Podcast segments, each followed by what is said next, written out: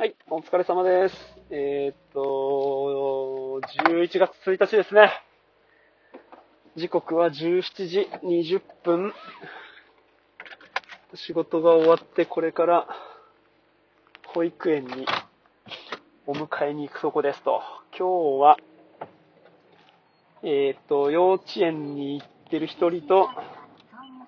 保育園に行ってる人が一人、えー、っと、なんだっけ、おばあちゃんだね。に、まあおばあちゃんとは言ってないんですけど、下の名前でね、呼んでて、向こうの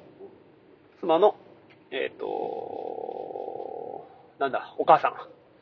ですけど、えー、っと、さ、預かってくれてたんで、えー、っと、一人迎えに行って、これから帰りますと。うーん。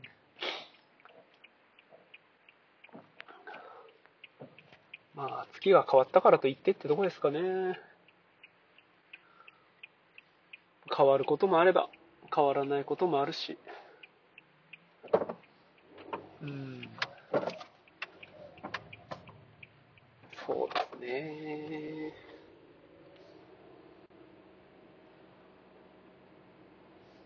多い少ないって考えると、どっちなんでしょうね。変わることと、変わらないことと。変わることっていうのには、こう、変えることとか、うーん、なんていうの？自分の力で変えるものもあるし、自分の力じゃどうしようもなくても変わるものもあるし、変わってしまうとか、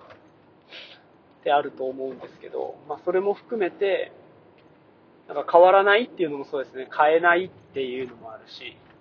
えっ、と、変わらないっていうのも含めて、まあどっちも、どっちのどっちにもどっちも含めて、えっ、と、変わるものと変わらないもの、どっちが多いんだろうな。なんか年齢とか、うーん、ライフステージとか、うん、なんかそういうのにもよるのかな。環境。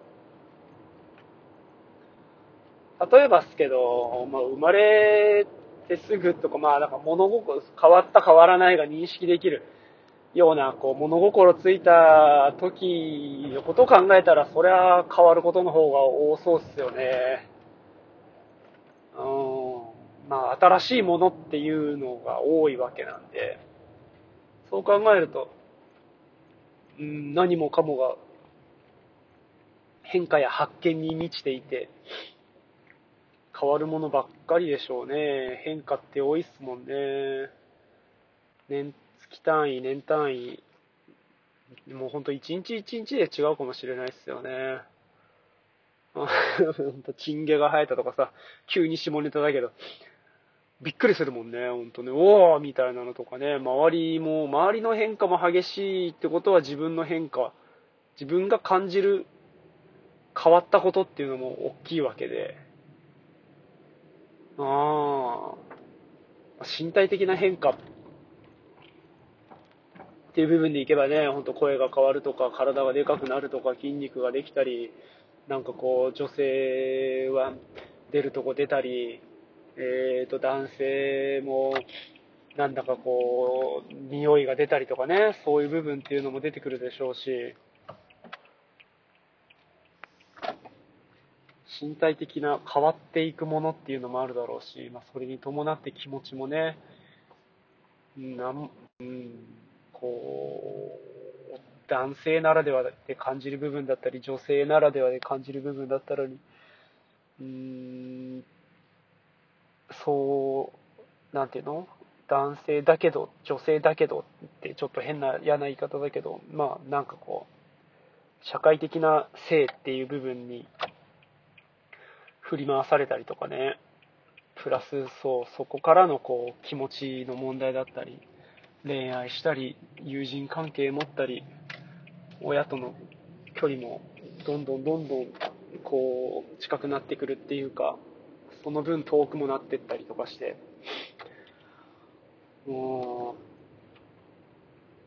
う、なんかでもそういうのの、だからそう考えると変わるものが多いってことは、すげえ全般的な言い方する、全般的っていうか、なんかこう、広く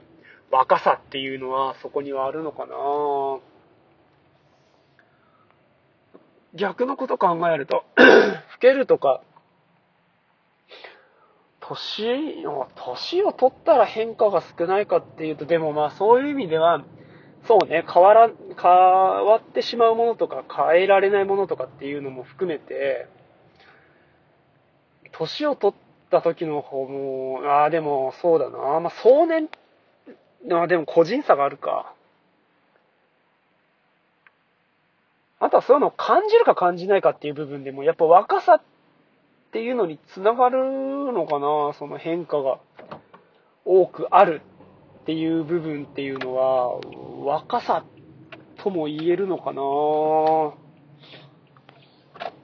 逆にそういう変化が乏しいとか緩やかとか、えっ、ー、と、変わらないものが増えたっていうのに関しては、若さがなくな、若さが少ない状態。いわゆる、ま、カレーっていうのとはまた違うんだろうなこう、老いているっていうのはそういう状態なのかなあと、変えるっていうこともなかなか難しいだろうしね。うん、だからそう考えると、その、変わっていくものが多いのか少ないのかっていうのは、なんかこう、若さと、多いっていうのと、なんかこう、つながるものがあるのかなま、変わっていくものがまだまだあったり、それを感じたり、え、ー、と、変えたり、変えられたりっていう風なものがあったり、えっ、ー、と、変わらないものっていうのが少なかったり、えっ、ー、と、変えられないっていう状態が少ないっていうのは、多いからはまだ離れているような状態になるということなのかな。だからそうすると、その、まあ、若さとか、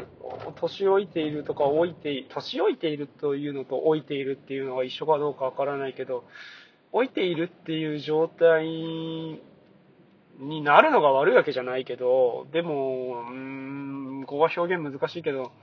まあ、もし仮に、えー、っと、若さを保ちたいからってわけじゃないけど、結果的に、そういう変化があるとか、意識して起こすとか、えー、っと、変化に耐えうるような、変化を変化として捉えられるような、